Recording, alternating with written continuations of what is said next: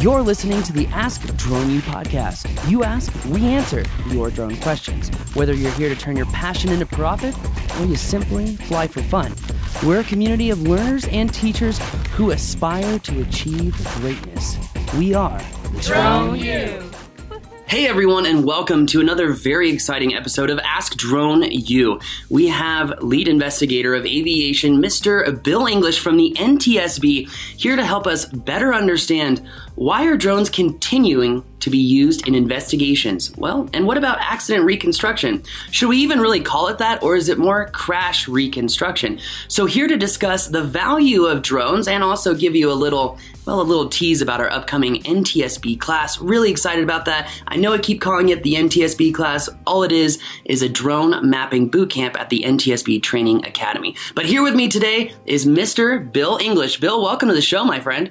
Hey, good to see you again, Paul. Oh, it's good to see you. I love the backdrop there. It looks like you've got Scrappy, the Cessna that we map in the class, right there. Yep, um, hanging out in the hangar here. Uh, these two pieces of airplane wreckage that you see behind me, we'll be working on at the class in September. Well, yeah, no, I love that. So, also the jet behind you, we will be mapping that as well. Is that correct? Yeah, we're going to do have two scenarios uh, this time. Uh, if you remember, uh, last time in December, we took the Cessna. That goes around the corner to our uh, flying field. That's just uh, less than a mile away from here. We'll set up a simulated crash site out there. That's where we're going to do search and rescue training as well. And then we got something really fun set up for this. I don't know if you can even see it all in the camera, but it's a fuselage of a Jetstream turboprop. We're going to uh, jam it into the the big roll up door here in the hangar and uh, simulate a uh, pretty famous accident. And you'll all be really pushing your limits to uh, do some mapping and modeling and documentation of that. So, for people who may not quite understand the difficulty of image acquisition, Bill, why is that jet so difficult to map? Well, we got a lot of things going on here. We see that in uh, in all our accidents as well. Um, we see, you know, lots of samples, and you got something that's nice and colorful and visually interesting sitting out in the middle of a field. Well, you know what? Airplane accidents and car accidents and whatnot don't always happen that way. Sometimes they're in a real difficult area to map. We're going to have this thing right up next to a great big brick wall, which is going to be tough. Also, take a look at that. It's mostly a cylinder. It's smooth. It's white. It's shiny. It's really pretty hard to get good, thorough um, image acquisition there without a lot of noise and, and other artifacts. And we're going to walk you through methods to uh, to minimize that and how to fly around a great big brick wall and other kinds of things like that too.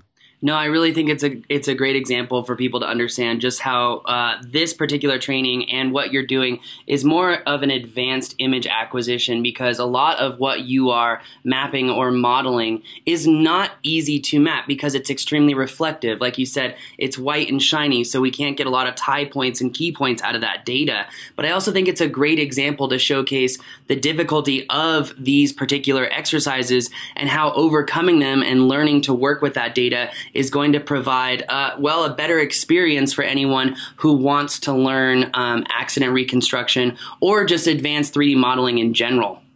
Sure. Yeah. The, all the skills and techniques that we're going to show at the class here are applicable to lots of different industries, lots of different applications, many different, um, you know, maybe utilities or construction. There's always going to be some things like that. I mean, a water tower is not really all that much different than our fuselage. So, same kind of skill. No, you know, you bring up a really good point, Bill, and I want to ask you about this. We've gotten a lot of inquiries, and people ask, you know, if I'm not doing crash reconstruction, is this class for me?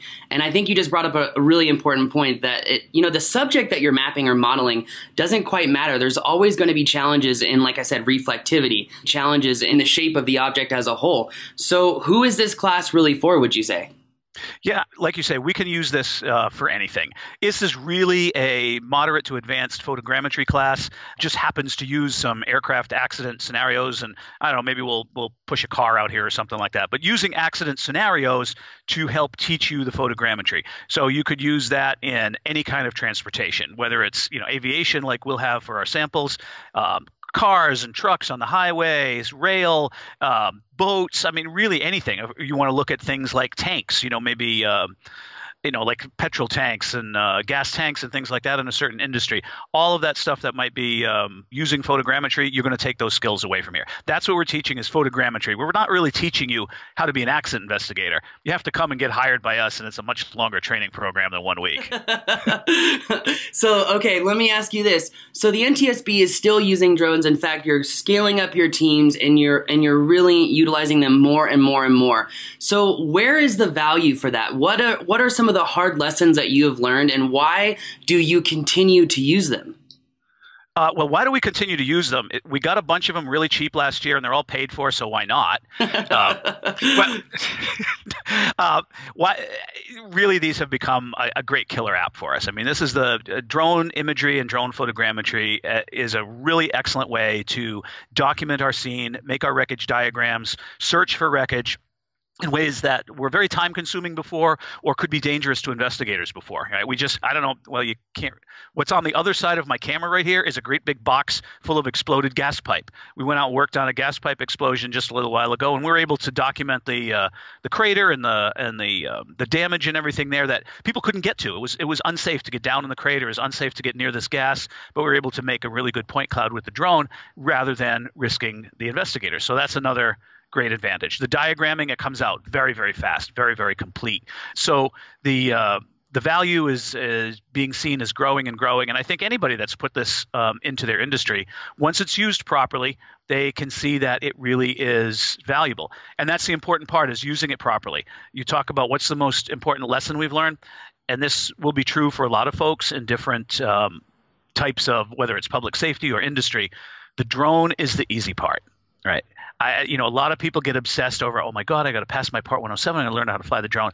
That's the easy part. It's the training, it's the application, it's the data handling, it's the use of the data in whatever it is that is your mission, whether it's a public safety mission or an industrial vertical. That's the kind of stuff that you really need to integrate. Flying a drone around, piece of cake.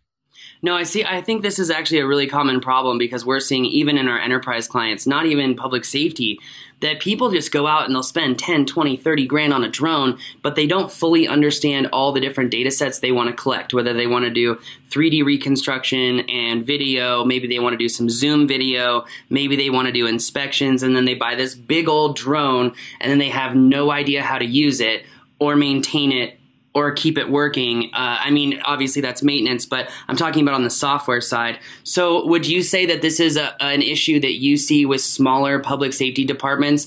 And what would you recommend to them to overcome this very common problem?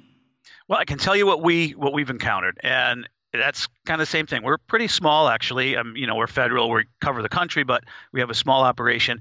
But those are definitely lessons that we've learned. You talk about the big, expensive drone and whatnot. Mostly, we use Phantom 4 Pros and Phantom 4 Advance. That's not a big, expensive drone. And we have stuff that costs way more money than that. Our software, our differential GPS, all that kind of stuff cost wise is way more and the training we put at least 50% of our budget into training so that people understand how to how to fly safely we really can't afford to have an unsafe operation, and then how to handle that data. This is the kind of data that you get one shot at doing. It's not like, oh, it didn't come out good, let's come back tomorrow. It's gone, right? You only get one shot at doing that right. So those are the kind of lessons that you learn is do it right, do it right the first time, and train, train, train is really the uh, the big lesson. No, I think that's a really important lesson. So let me ask you really quick. You brought up something. You're a big Phantom 4 Advanced, Phantom 4 Pro advocate. I know that during the last year, uh, when the, the sales were kind of running down and stock was kind of going out, you bought a lot of them. Are you still looking at utilizing the P4 RTK? This is a big question that comes up again about the you know the class in general, but also mappers in general. It's like, should I go out and buy the P4 RTK or should I go and use a regular Phantom and maybe traditional GPS equipment? What would you say? Uh, well, I can't say that I have a lot of experience with the RTK. I don't have to. We already had an ecosystem of um, differential GPS is in house. So we've been using that. Our our ground control is basically PPK um, ground control points with a GPS. We've already got the equipment, so for us to change our ecosystem would probably not be worthwhile expense wise. Maybe if you had nothing, I don't. I like I said, I don't know. I have not used the RTK that much. Um, I love it because that's a drone that's portable and it's got a mechanical shutter. I can put it in a backpack and it works good for photogrammetry frankly, and the cost is right. So um, as far as the RTK versus standard and external GPS, we're already invested one way and it seems to work good. That's what you'll see us doing. Now, are you using any thermal drones by chance, Bill? No, we've experimented some with thermal for our mission. Um, we're not generally searching for, you know, searching for lost people or anything like that. So the stuff we're looking for is generally already at thermal equilibrium, so it doesn't add a whole lot for us. You know, the optical works really well. Um, we have been searching more and more. We've been getting more and more callouts for missing wreckage, you know, pieces that fall off of airplanes, and we've been very successful with that just with optical. Um, that did sort of inspire me. We've just uh, just recently received our limited uh, beyond line of sight waiver, really extended line of sight. Um, so we're starting to shake that uh, procedure down a little bit and get out there so we can uh, you know stretch our legs a little more for looking for pieces. So that's going to be pretty exciting. Interestingly enough, that's our one oddball drone we use for that. It's a Mavic 2 Pro interesting that you use a Mavic 2 Pro. So hold on a second. You just kind of dropped a bomb there, Bill. You said, you know, at the training we want to showcase a BVLOS demonstration, but you said it's actually an EVLOS. So for those who may be having trouble listening through the radio, uh, he said Bravo VLOS and then Echo VLOS. So why did you say extended or a visual line of sight. Why did why did you say that versus a BVLOS waiver? Because I I am now privy to the news that you were granted a BVLOS waiver. So what does that look like, and why label it a different thing? Well, I don't really know if those two terms have strict definition. You can look at my waiver; it's published, right? So you can see what I got to do. Um, our waiver allows us to fly the drone beyond the line of sight of the pilot but somebody else has to have eyes on the drone. So I have to send somebody else out on the other side of the hill or out into the swamp on an airboat to keep an eye on the drone when it's beyond my line of sight. So somebody is looking at the drone. It's really I think some people would call it daisy chaining. So I've got to have a visual observer who's got immediate um, radio contact with me as the pilot or vice versa to do that. But it allows us to get out a lot farther, right? You're your visual on a small drone is what maybe 2,000 feet if you got young eyes like you. Um, so with this, I could go a mile out. Um, it, with you know if I plant another uh, visual observer out there, so I could stretch it quite a bit more, get cover a lot more ground you know, for doing our search or cover an area that would be unsafe to send people out there, you know, doing a foot search, right? In a swamp, in like some maybe some desert terrain. Um, we can cover a lot of ground. I mean, a, a Mavic flies forever. You can cover a lot of ground with that and not have people out there slogging through, you know, poisonous underbrush in the desert looking for parts. I use the drone instead. That's a good point. And I know one you of know? the exercises that actually we're going to be doing is going to be search and rescue, where we're actually taking a lot of images and then processing that through a software to help us find find things. But if I understood you correctly, you said that you are finding parts optically or visually. Is that correct? Yep, uh, not using any special sensors, just the camera on the drone. Um, and then what really happens is it's it's kind of old school. It's download the SD card onto a computer with a nice big screen and have somebody that knows what they're looking for, another investigator, sitting there at the computer and going click click click click through until they spot what we're looking for. Um, that has been pretty successful, but you got to know what you're looking for. True. Now, would you recommend that that is a uh, efficient method of search and rescue for humans, or would you say with that particular method you're sticking to objects and and subjects? Yeah. See, I'm not searching for humans, so I don't know. I'm looking for pieces of airplane. So generally something that well, sometimes it kind of looks like the terrain around, you know, and you know, a propeller blade looks a lot like a branch. Um, but so you want to have some eyes on that can make those fine distinctions and say, oh, that's an airplane part or that's not. We're not looking for people, so I, I really can't talk to that. So the BVLOS waiver is essentially going to allow you to create yet another efficiency with your drone. I mean, how much time do you save in being able to fly those longer distances, cover those larger areas than having people walk around? I mean, that seems like a kind of efficiency of, of macro scale. Yeah, we can cover a lot of ground quick with the drone. I mean, we did if this wasn't one where we had to go uh, beyond any kind of line of sight, but um, did a you know a FOD walk, you know, looking for uh, objects and debris at a certain accident, and did it both ways. Right, we're you know still people aren't quite believing in the drone yet, but we're getting there. Um, so you had a line of 20 people slogging through the long grass. We could cover the same area with the drone in 10% of the time and see everything they could see. It, it, was very easy to see, you know, things the size of you know a cigarette pack on the ground. Easy. Oh, wow. Yeah. Well, that's really exciting that you got a BVLOS waiver. Do you think that this type of waiver would be beneficial to other public safety agencies, or what type of individuals or um, agencies or entities do you think would be, well, or find value in the BVLOS waiver? Yeah, so uh, what is I think there's about 40 of them listed. You can look at them on the FA website. None of this is secret. You can just pull it up and read it. Um, see, I think a lot of the other folks who have that kind of waiver, or uh, a lot of them are manufacturers developing different stuff. But I see a number of uh, uh, public safety departments in there um, doing that. Yeah, any anywhere where you want to stretch it a little bit, you don't have to just do this. You know, do your 2,000 foot square, pack everything up, you know, drive a half a mile, set all up again, fly some more. You can do that. Or if you've got an area that's just hard to slog through on foot, um, this could help you out. Just you know, peeking over. For us, it's it's a small thing. We're not trying to do, you know, dozens of miles. It's just like peek over the next hill, you know, or take a look in that you know tree covered area that's that's hard to see otherwise, um, and that that can be very valuable. And, and it just keeps you from, you know, again, putting people out in a potentially hazardous situation.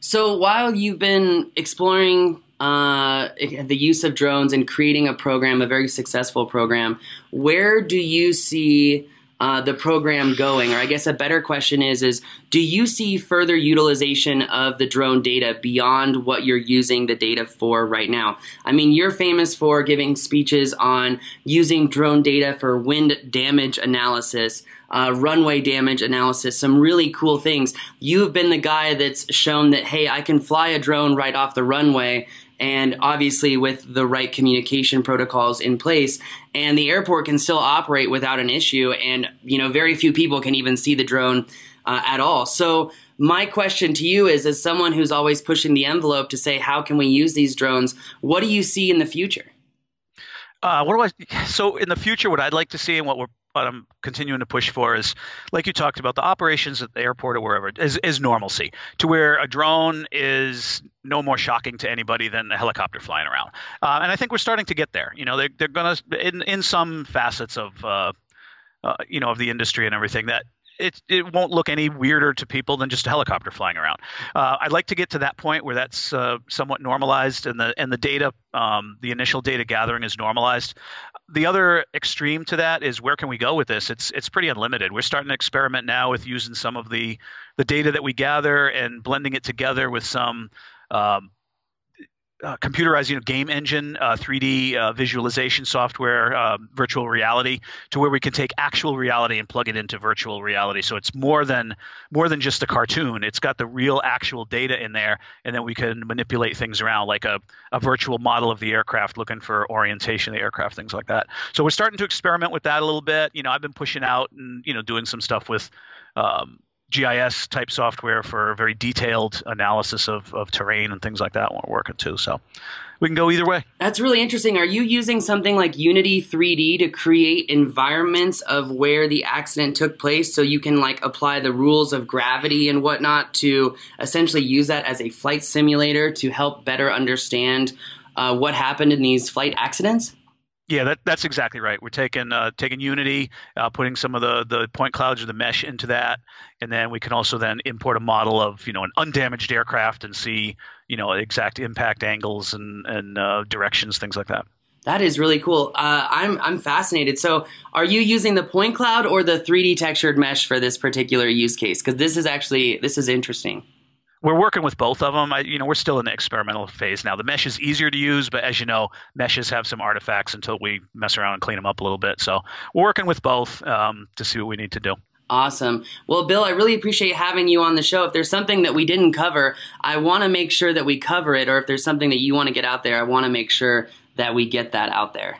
Uh, we could probably do this for hours. So, nope. See you at uh, see you at the training in less than a month now and hope everybody enjoys it. Thank you very much, Bill. Really do appreciate having you on the show to help explain where the value is in drones and the fact that you think it's unlimited and that this covers a lot more than just, you know, 3D reconstruction, I think is, is very helpful for people. Cool. See you soon. Awesome. Thanks, Bill. Well, for everyone else out there, if you want to join us at the NTSB Training Academy for a drone mapping boot camp, and this is, again, the image acquisition strategy may be more advanced than our regular classes, but this is a class you will not want to miss. September 22nd through 27th, we're having a flight mastery course on the 22nd. The 23rd through the 27th will be a four day mapping class. We typically do a three day if you're familiar with that. So join us for lots of exercises from search and rescue to 3D reconstruction and more. It's going to be a fun one. In fact, it's my uh, favorite training this year. Bill, thank you again. Really appreciate it, and we'll uh, see you next time. All right, we'll see you right in here. Out there. All right. With the ominous black SUV in the background. well, everyone, thanks again for joining us today. Really do appreciate you being here with us, and we will see you next time on another epic episode of Ask Drone U. We believe that videos, images, words, and sounds have the absolute power to inform, inspire, and entertain.